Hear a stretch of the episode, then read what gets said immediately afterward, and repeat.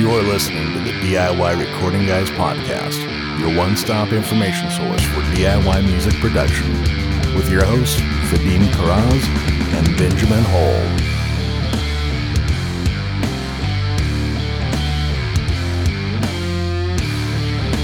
All right, welcome to another episode of the DIY Recording Guys podcast. I'm Vadim from Calm Frog Recording.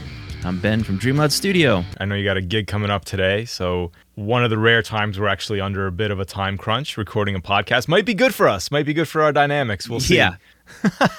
we'll see. Push us along a little bit. exactly. Cool. Well, I did want to just start with a little um, opening rant and question to you. I've been um, Sure. chatting with with some people over email about mixing live. In other words, where you get a song to mix and then it's an attended mix session. People asking like if I've ever done it, would I do it?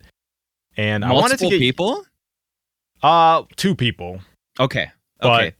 uh, one band I was doing a mix for, and they were just like, "Hey, is it cool if we attend?"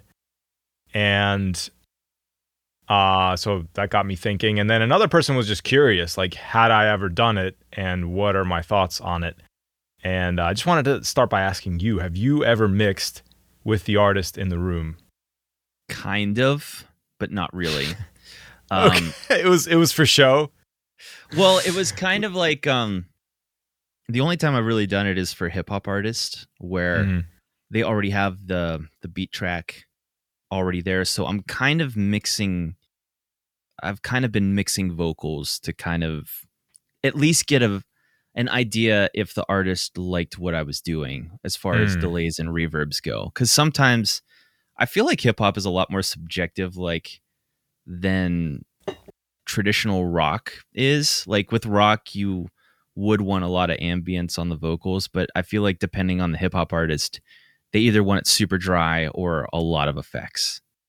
Mm, okay. And so, it was more like a production, like brainstorming session where you're trying different things and you're getting feedback. Yeah. Kind of, but I was like, if they liked it, which this artist wound up liking what I was doing, that was in essence the mixing that I was doing on the vocals. Like I wasn't going to like you were committing to it. I was committing to it. That was what you were gonna go with. Yeah. Yeah, Okay. but I don't like. I, in general, I don't like the idea of having attended mixing sessions because for two reasons. One, like I like doing it on my time. It kind of it- being able to do it whenever you know I'm in that more of that headspace to do mixing is I can work quicker. I'm not being bothered by questions, kind of kind of a Mm. thing. Uh, and two, like I like to do a lot of experimenting whenever I'm doing mixes, and I kind of feel like it's the same thing as an artist not wanting to show their fans them working out like a riff or something like that. Like Right. would you want would you want your artist and fans to see the 40 times that you screwed up this simple rhythm? Or would you rather show them a final product that they're going to be super impressed with? And obviously they're going to be like well no we don't show people like how the sauce is how the sausage is made.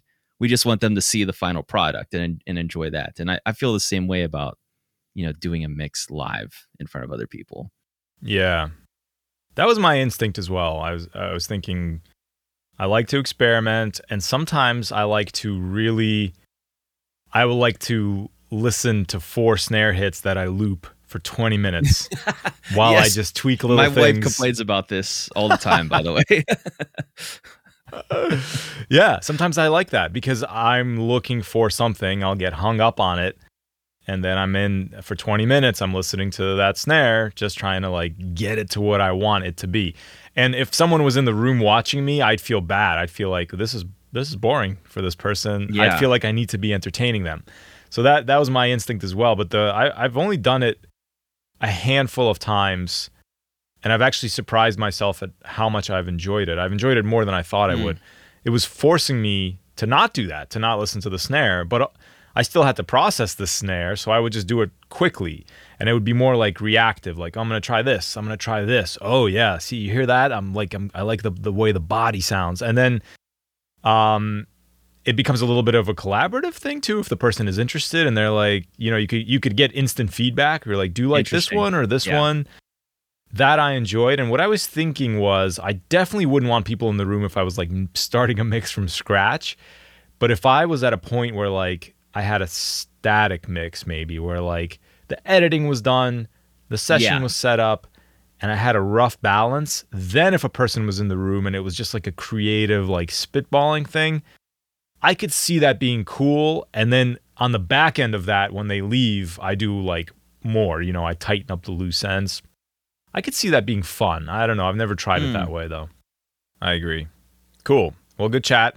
So today's Yeah. episode was kind of spontaneously, uh, spontaneously came about.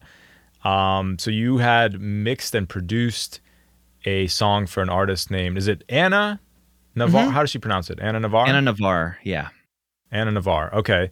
And you sent the song to me for mastering. In the course of mastering it, you know, I listened to it a lot. And I thought, wow, there's a lot of really cool production bits going on here. And so I thought it would be Thanks, fun man. to do a little, yeah, a little uh, debrief on some of the production elements you chose to uh, include in the song. Anna was kind enough to let us use the song on the podcast. So we're going to listen to it. We're going to talk about it, but maybe you could first introduce uh, the song a little bit and just just what your starting point was for the song. Um, you know, what did you get as an input into the process? Yeah. So, uh, what I got was very similar to hip hop artist I've worked with. She found a royalty free beat on YouTube and said, I've kind of written some melody and vocals to go along with this. Mhm. And the arrangement kind of fit as a full song going along with uh, what she was singing to. So we didn't really have to do too much arrangement changes or, or add sections as far as that go, which made it a little bit easier. Like the song was done. It was already finished from like verse to chorus to to end.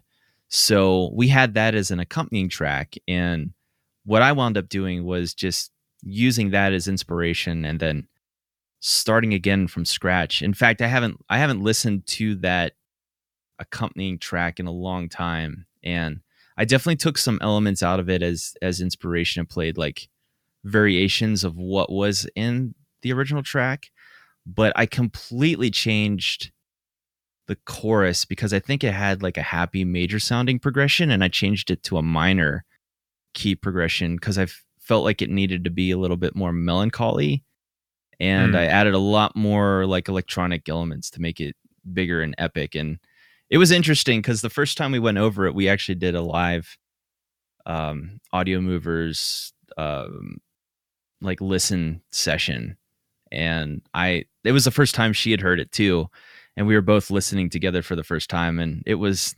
very nerve-wracking for me because i changed the vibe of the song a lot and i didn't know how she was going to react to it but i wanted to hear what she thought because i needed to know if Yeah. I had screwed it up and gone in a wrong direction, but she wound up being really pleased with it. So it was cool and a fun project, a challenging project to work on. But yeah, it turned out really, really great. But let me uh let me play this song. And uh just if for uh for listeners out there, there are a couple of F bombs in the song. So if you're listening with kids, maybe Yes. 30 seconds or so after the music starts, you may uh you may want to just skip uh, a couple minutes forward. So user discretion advised. Yes.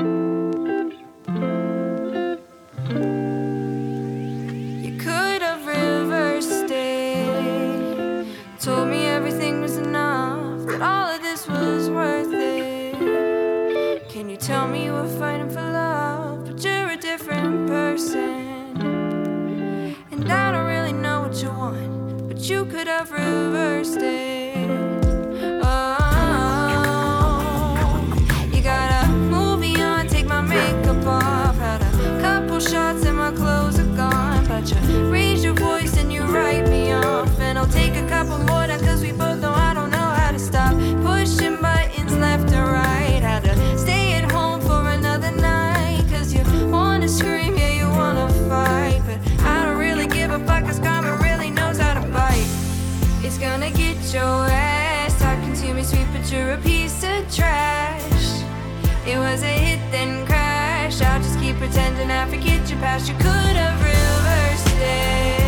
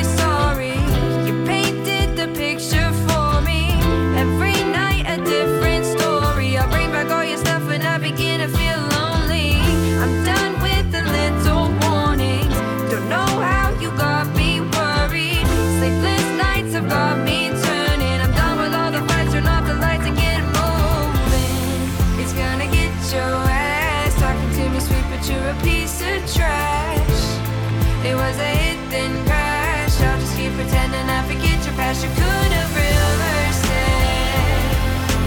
Told me everything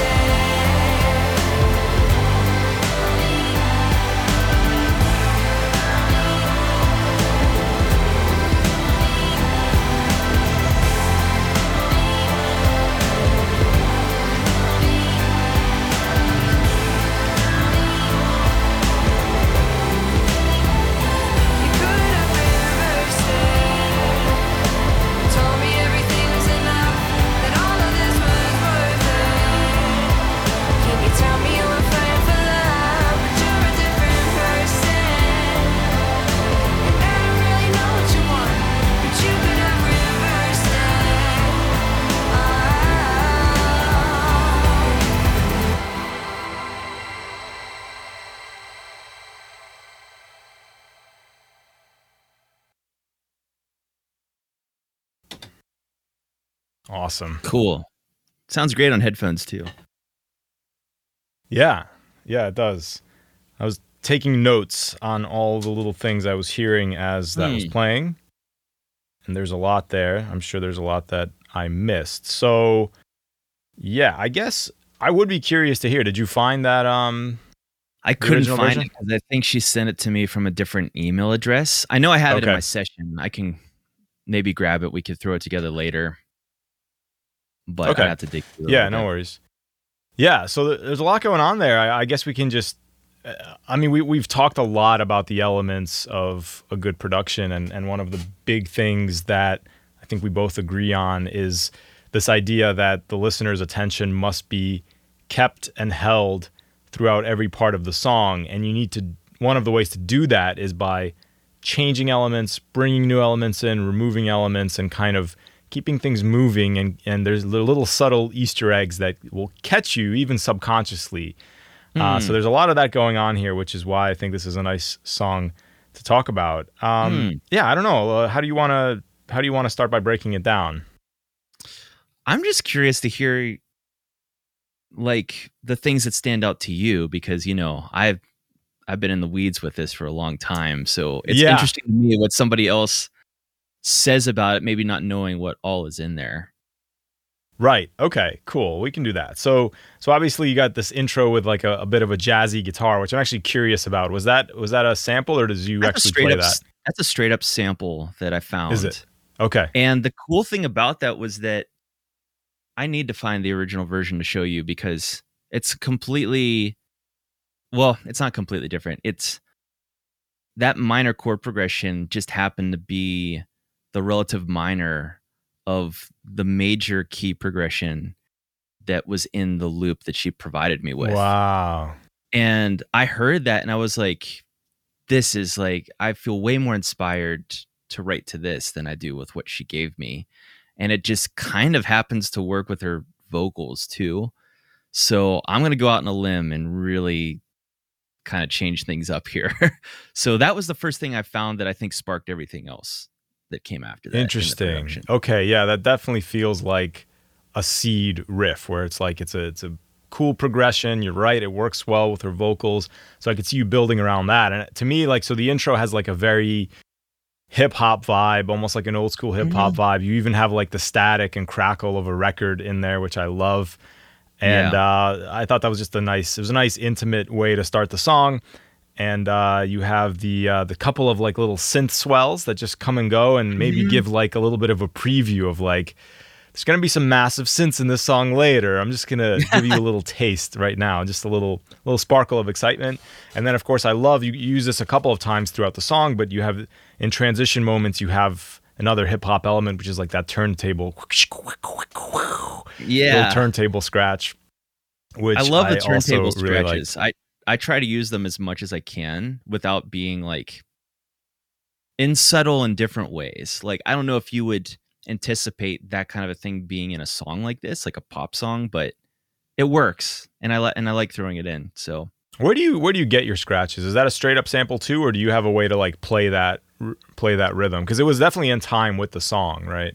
Mm, that was a. I think that one was a sample, but I do think I have a couple virtual instruments that mimic stuff like that. So you can either oh yeah, kind of create it or you can just grab a sample and i think i had to time bend it to make it fit the tempo gotcha. if that makes sense i think i stretched it out because it was quicker Yeah, there is there is a way to do this DIY with uh, although I think there's probably there's actually a cool free plugin that I've been meaning to check out by Waves Factory called uh, Tape Stop st- or Tape Stop Tape Start or Hmm, something. I think i where used you that can in the other song. You did? I think Okay. so yes. Yeah this is a cool like tape slowdown effect or tape Ah, speed yeah. up effect and you can play Mhm. with parameters. That's a free plugin. Uh, there's a free iZotope plugin called vinyl that does that spin down effect so if anybody's Oh, cool. looking to get that yeah it's it's pretty awesome Cool. And there's one. Uh, there's a stock one in Pro Tools called Vari-Fi, V A R I F I. That does the same thing. I use it all the time. It's great for transitions. That effect of either slowing down or speeding up and building into like the one of the chorus is a great effect. And you can even do this uh, by taking like copy paste little samples of audio and just speed them up two to three times or reverse them, and you Oh. can do like almost a Speak- right like a Yeah, speaking of reverse. which, I forgot that I did this, but that sample, how it swells into it. mhm. What I actually did was I took one of the guitar chords from the sample, I chopped it up, and I reversed it and put it back onto the beginning. So it swells into that because that loop only starts on the like the first chord, and it needed something. So I Mm, added so it doesn't come out of in there. nowhere. That is Yeah. a great, great trick that I use all the time. Where you you take a piece of something else from the song, you reverse it, and you could either like speed it up into it or or whatever you're gonna do, and then tag that onto the beginning of whatever transitional little loop you have. A great, great production trick. Yeah. yeah. So that was cool. You know, the the vocal comes in. I think you're you're doing some nice things playing with uh what constitutes the snare throughout the song. Like if I remember Mhm. correctly, it's almost like a little either like an edge hit or like a wood block almost. uh, Yeah. For like the verse. And then it transitions to like, you know, an actual like snare hit for the chorus. I think there's even uh, finger snaps in there too. Yeah, very cool. Because that that's just a nice element. It's a nice way to like add energy. The core, you know, that verse is like very mellow. It's like very we're sitting in a room, sure snaps, and then for the chorus, it's big, and that's a nice way to raise the energy. Is now you got that snare on the two and the four. So that was uh, a very cool element. What am I missing there from the intro and the verse that you want to uh, add? Um, You don't even remember, do you? I well, I remember some of it. Uh, I do. I'm trying to think through some of why I felt like I needed to add things, and the the sample was really cool, but I did think that I had this problem with the other song as well, um, which I don't think we're talking about her other song today, but very similarly, like she had long intros with no vocals happening. And I knew that was going to be a big problem to get listeners' attention for that long because she has a great voice. And normally in a pop song, you want the vocals to start happening as quickly as possible. Uh, so to have a long intro like that, I didn't feel like there was any way to cut it down because the whole progression is is kind of long. It's like a Mm. eight bar. It's an eight bar or longer guitar chord progression. Mhm. Um, you know, that goes through all these changing chords. And so I wanted to kind of feature all of that at the intro and didn't want to chop it up in any way. So I felt like an in, a way to keep listeners' interest is to add in those random swells, and they just kind of worked like randomly. Like Totally. they weren't they weren't going into verses or out of verses. They just kind of came in in the middle and then like faded away. But it's enough to make you want to just kind of stop and listen to what's happening. Yeah, and- it's just little little nuggets that grab you. Yeah, for sure. In fact, let's let's play that intro again so people so so listen for that the static, the little synth swells, and Yeah. then uh, into the verse. Um, what's being used as a quote unquote snare. And uh, the other thing I'll mention here on the verse is you you do this nice effect where you uh the ver- uh, the the verse is generally intimate like the vocal is on in the middle but then you do add a couple of phrases where it splits out to the sides and you have Yeah. like doubles uh, which is which is Exactly. another cool production trick i'm gonna start the intro like halfway through Okay, that works.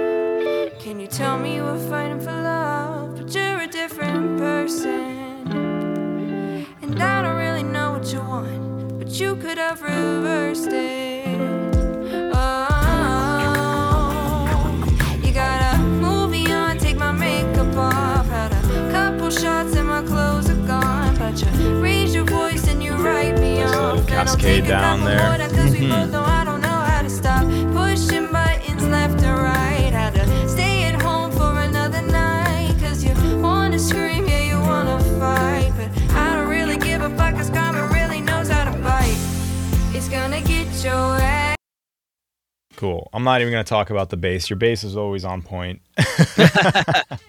Thanks. It's always fun for me when I have an opportunity to play funky bass. yeah i noticed you do you do like the, an opportunity for some funky bass for sure Yeah. Um, yeah, the, the other thing you did there, of course, is you you brought in the kick together with the bass, which just right away gives you an idea of where the song is going. Because until then, it, it could kind of go in a couple of different directions, and that really kind of sets the tone. Again, like increases the energy a little bit, and really kind of you settle into that that groove. So that was very cool. Thanks, man. Yes. Uh, let's see what else we got here. So we talked about the snare change. I love the uh, the synth builds. You also do an interesting thing in the chorus where you have this massive wall of synths. This is how I know you produce a lot of rock and metal is because you've you've treated those synths like massive uh, guitars on both Yes. sides. But you're Mhm. doing two things. Like the the synths are very kind of non-transient. They're very soft and swelly and buildy, and they're thick. They're very dense you're using the bass guitar, but also there's something else like a piano or something that's keeping track of like the chord progression, Mm. if I'm not mistaken. Do you remember if, if that's true or not, or is that actually the synth? Is that that kind of chord built There- into the synths, and then there's just a synth tail that that's there? No, well? that's very astute of you. I think there's a couple different things I would consider more keyboards than synths, and they're they're more Keyboards. percussive sounding. okay. And I do think I slather them with reverb as well, but you can hear that transient hit, and it, it helps to define the specific chord changes more. yeah, than the it really are. exactly because you have this. The synths are kind of amorphous. They're they're just Mhm. blobs, and then you have the bass down low, and then these keyboards up high that still anchor the listener to the melody uh, as this chaos is going around. I like to play with rhythms a lot for sure. I mean, that's that's a cool way to change up one section from another is I think in the first pre-chorus it's the kick drum and some of the keyboard parts are very syncopated. Whereas in the second pre-chorus, you have this four on the floor, bum, bum, bum, start to happen. Mhm. And not too much is different from those two pre-choruses other than those rhythmic differences. And I think there's an additional like bell synth happening on top of that. But just a simple change like that, I love doing things like that because you might not even know what's happening, but subconsciously you're like, this sounds completely different than the first one. But it's just a rhythm change is the only difference. Yeah, that's a good point because I actually didn't um, note that. I, I, I didn't I didn't recall the the pre-chorus as being different, uh, which was fine in and of itself. But now that you mention it, that that four on the floor like kick pattern, um, I kind of remember it. So yeah, that's that's a nice change. The other thing you changed is is in um, in verse two. You there's like a ghost of a synth somewhere floating around that just adds a little element to it and then you have the vo- the vocals are are more there's there's harmonies and there the vocals are kind of Yeah. denser and doubled uh, which is a nice move as well because that's what we talked about on the episode with Sienna where it's the verse 2 it's tough I- if verse 2 is the same as verse 1 that really takes the listener out and that's when that's when they usually hit next on the playlist so There's a lot of like really good famous pop songs too that I think have weak verse twos, or maybe not so much weak verse twos, more so that you can tell it's an afterthought. Like it's almost Mhm. like reading a book where the chapter titles kind of tell everything that there is to know about the book, and like you don't really need to actually read the body. It's just you know what I mean? It's just, or maybe that's maybe that's a little too harsh. Um, I've definitely read a book in that's really harsh in re- re- in recent uh, history where uh, the first paragraph of every chapter is all you need to really read, and then the rest of the body of those chapters is just regurgitating the same information in different ways. And I feel that Mm. way about some pop songs with additional verses Hmm. where the whole idea was in the first verse and they didn't really elaborate on it or maybe there wasn't too much more to say Let's uh let's listen quickly to that that chorus. Uh, so listen for those like piano effects holding down the the chords, and then of course the yeah the synth. That must have been fun to build that synth wall. I could see you being like, one more. Let's do one more. What's this one gonna sound like?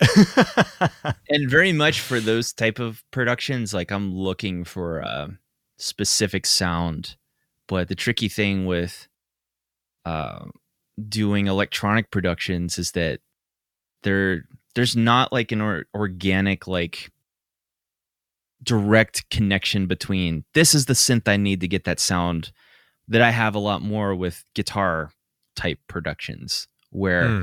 I know this type of guitar amp gives me this sound.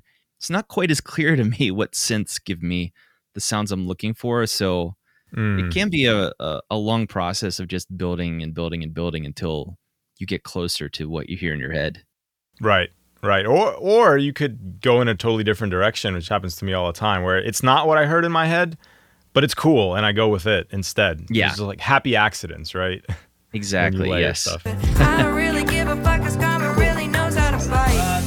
He's gonna get your ass talking to me sweet, but you're a piece of trash. It was a hit, then crash. I'll just keep pretending I forget your past. You could have reversed it.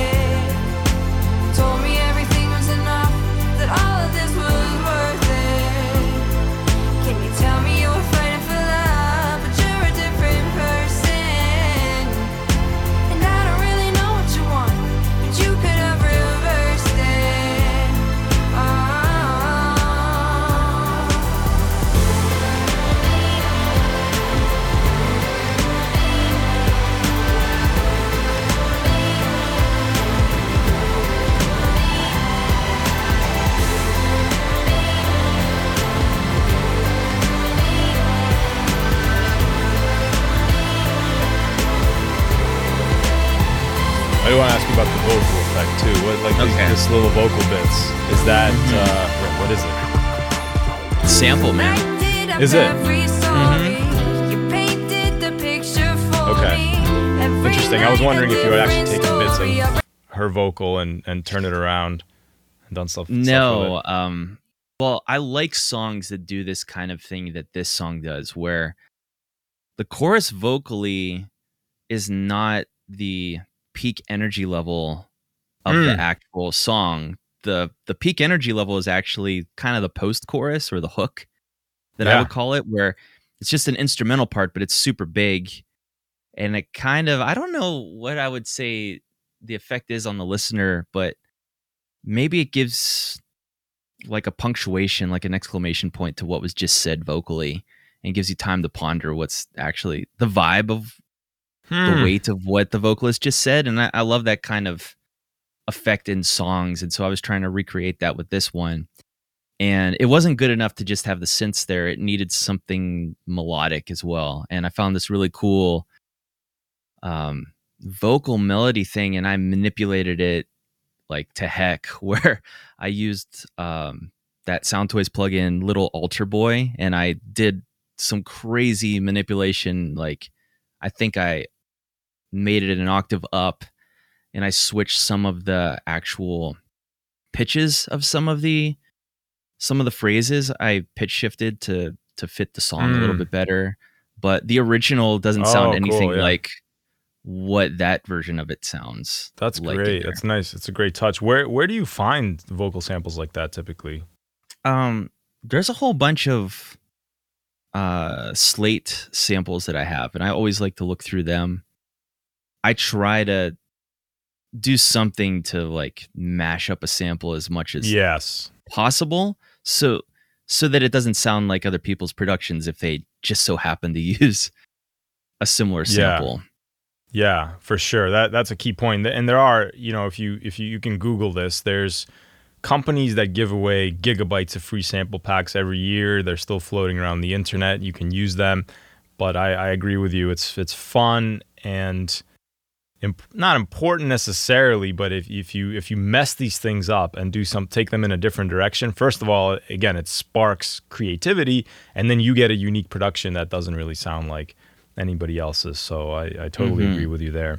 Sometimes, in fact, I've seen uh, some. I have some vocal chop samples that actually in the in the file name is like the key they're in. But you know Yeah. you can pitch shift things up and down, and and and you hear this in in pop songs all the time. This type of pitch shifting. yes Um, let's see.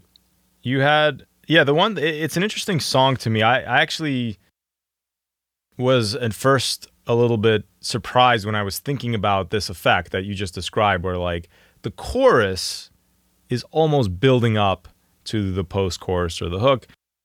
That's not super common. I mean, you definitely hear it, but it's not super common for for pop Mhm. songs. I did think it was nice, and and when you think about the journey of the song, there's a lot going on. Like you had that like hip hopish intro, yeah and then you know then it's kind of a soul song, and then it's this massive synth like Yeah. electro pop song. And to me, the one element that really like ties each section together is the bass. I feel like the bass is kind of anchors things together from section to section and keeps that uh, one consistent element that um, you know it's like in the movie what's that christopher nolan movie? Inception. Yeah. The totem right? The totem how do you know if you're asleep or not. The bass is how you know if you're asleep or not. It's your anchor Yeah, on reality. Exactly. Exactly. I don't know if I consciously thought that. I knew that I I really tried my hardest to make the sections transition well between one another because when I was building the song and just putting the skeleton elements in, it did it did struggle a little bit from having that jarring feeling of, oh, this isn't a hip hop song anymore. This is an electronic song. Right. Yeah, you do that very gracefully. And I think that's important for people to think about in their own productions. Even though sometimes when you write, you might have abrupt changes like verse, the verse, the verse, boom, it's the chorus. Like, cool. But you do want to think about those transitions. And you have a lot of great tricks in here for reference with like synth builds, little loops that you reversed, the Mhm. record scratch.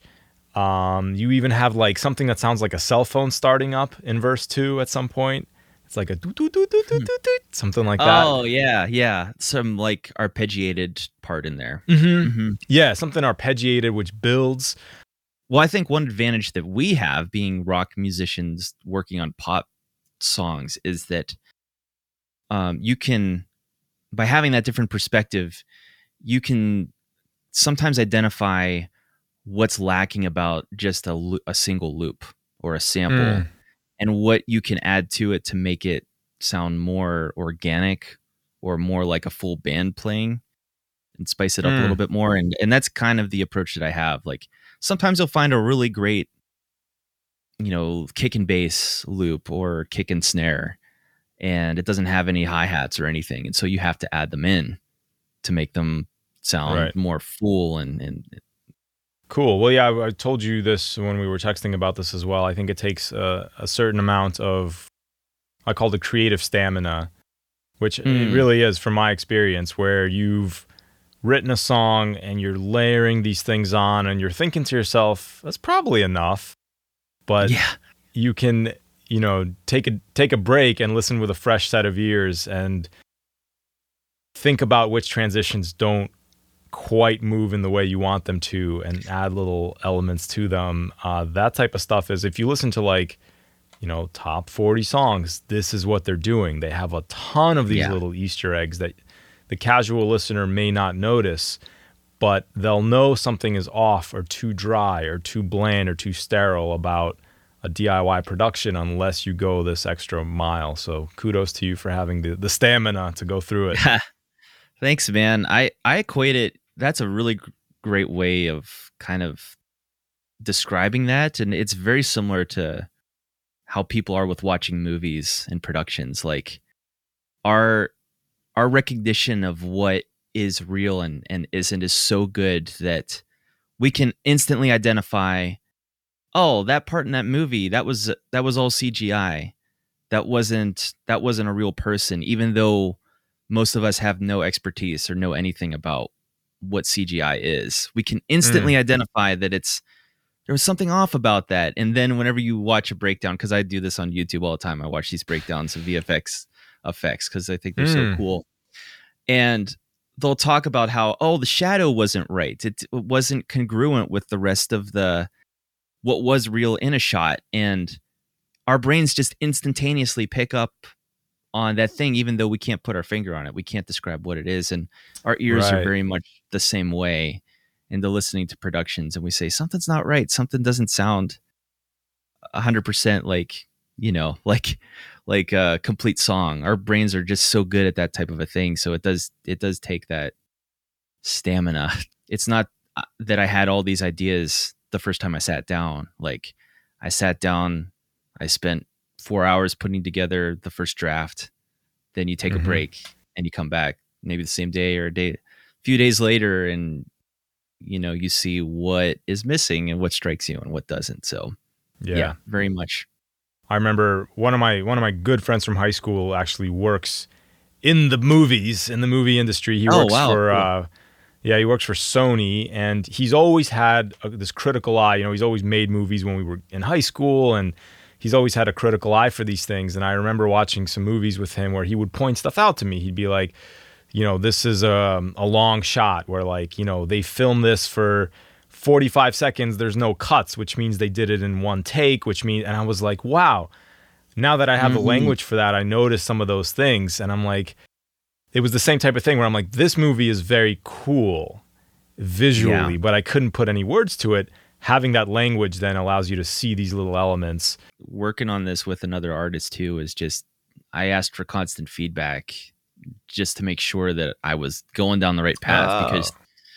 She definitely gave me a lot of creative freedom to turn this into what it was or what it became.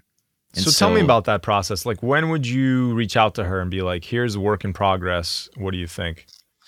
So the way that this started was she had her backing track and I just had her come in here and do scratch vocals over it. Mm-hmm. So from there, I can remove her backing track, use it as just the uh, inspiration, and then start adding things. And then once so the I tempo felt was like the same. You, you kept the tempo. You were comfortable with I'm- that.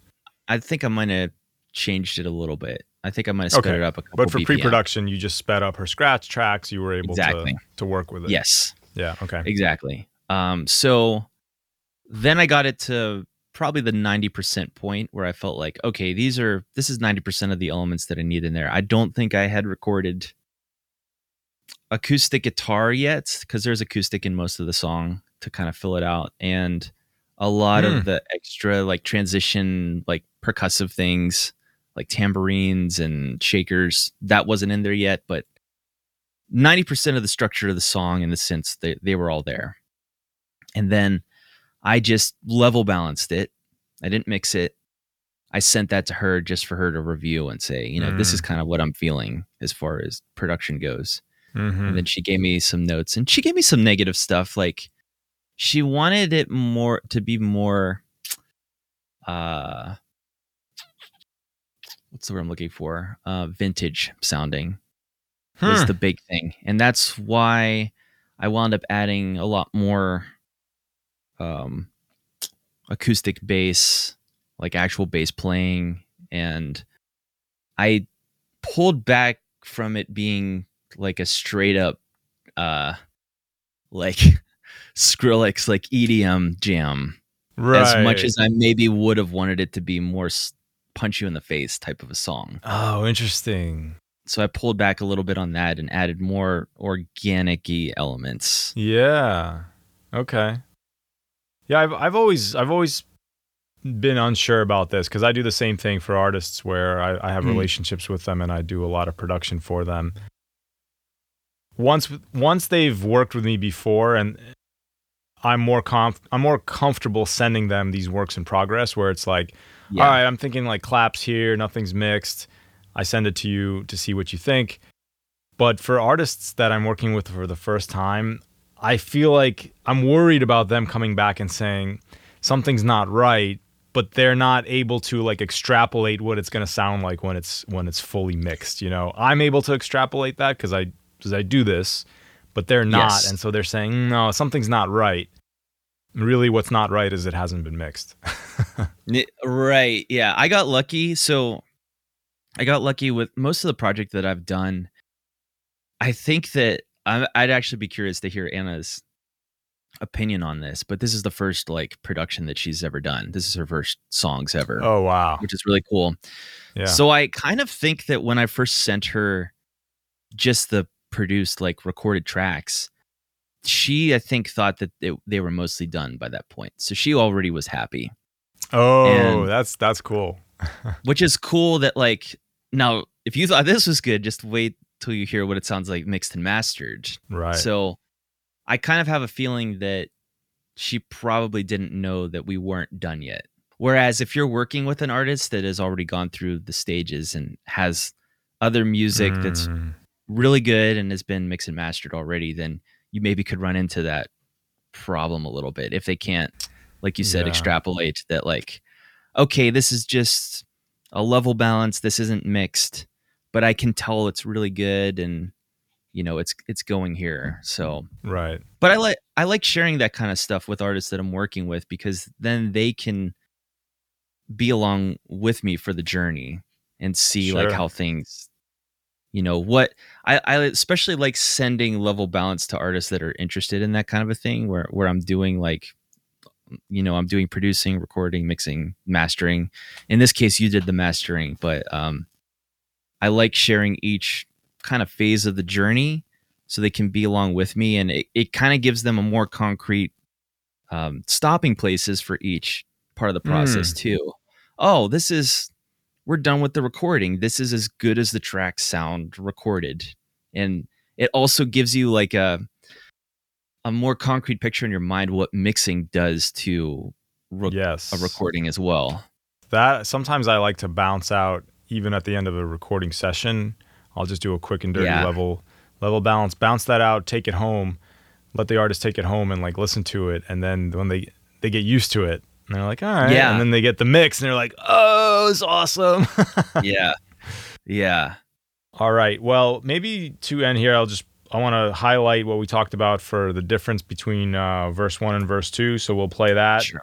Give you uh, you can you can give us your your parting thoughts now that you are past this song and it's it's complete, and then um, Mhm. maybe what you learned doing it, what you would do differently next time. Um, for for me, I find like every song I work on, I learn some something that I can then use right and apply next time. So Yeah. while I'm playing these verses, you can think about uh, what your answers are going to be to that. okay. All right. cool. All right, so I'm going to play a bit of the first verse and then I'm going to play the second verse and l- try to listen for the differences between the two on, things that my were makeup added off, had or a changed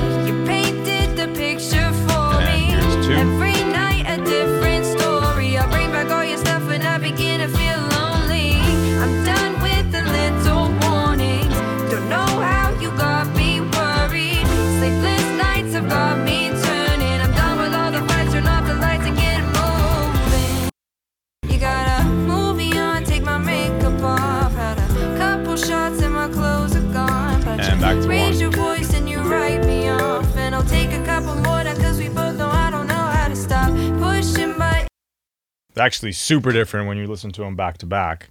Yeah. I totally You- forgot that I had brass horns in here. Uh, So did I. Yeah.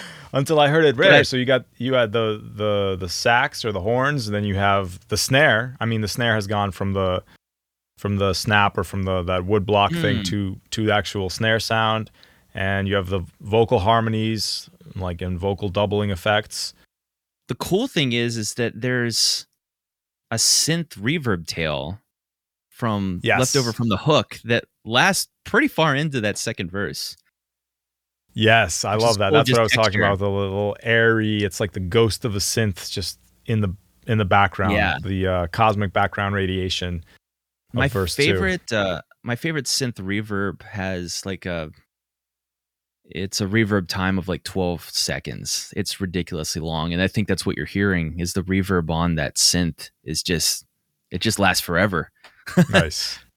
All right, so give me your thoughts. What are uh, biggest lessons, takeaways? What would you do differently next time as a result of having worked on this song? Yeah, so I think definitely big wins are the synths definitely sound more like a wall without being clutter cluttery. Things I definitely improve on. It's the same thing every time, but I would definitely take less time in the producing phase. Yeah. Like it, it took a while to get this done, but I think How long did it take you? I think this is important for people to hear. Um, definitely took me over a month to get everything in there the way it was.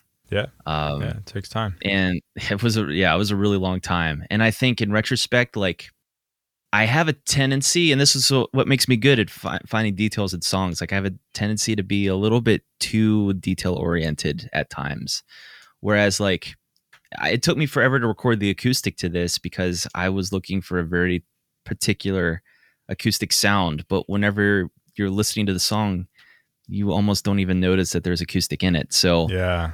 when it comes to that that type of a thing like i would have just thrown i think in retrospect i would just throw elements in there quicker mic up an acoustic with just a single mic don't overthink it it's a small element don't waste time making things perfect that Mm, just need to be at 80% to to go into something because i think that yeah. sometimes I can I cannot see the forest for the trees whenever I'm doing big productions like this. You risk the danger of losing that focus as far What's as you know- important about this song or this part? Yeah. Right.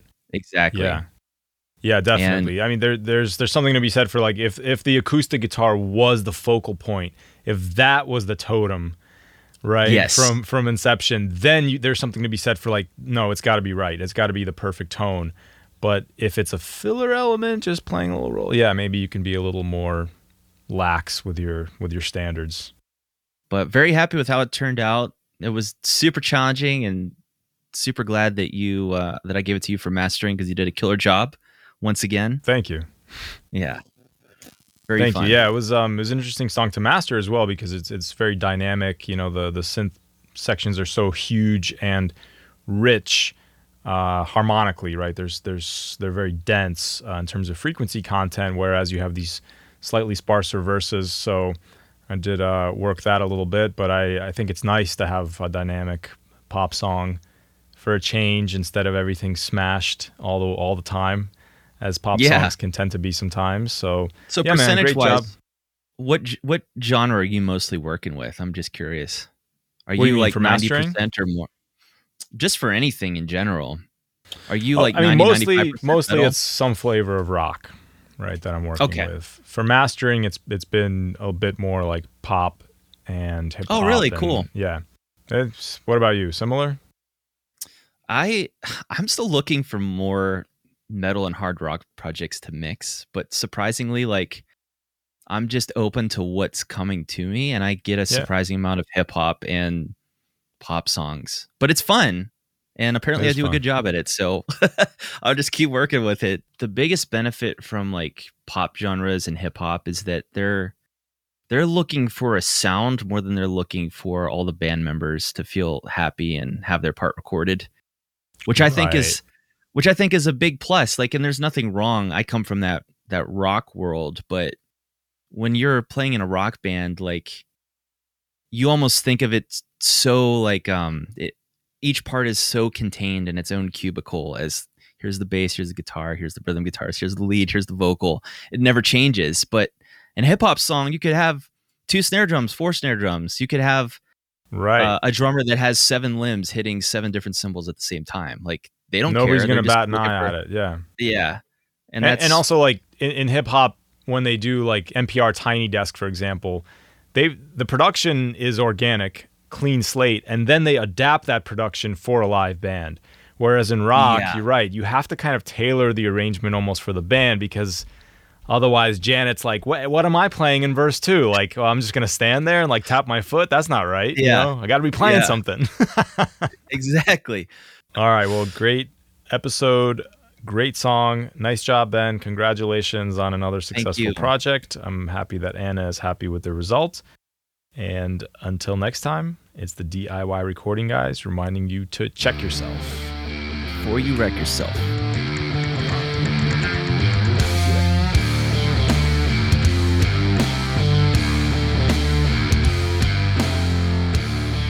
If you're enjoying the podcast, take a minute to leave a rating wherever you like to listen to it or share it with your friends on social media. Also, Benjamin and I are working engineers and we love helping people turn ideas into finished productions.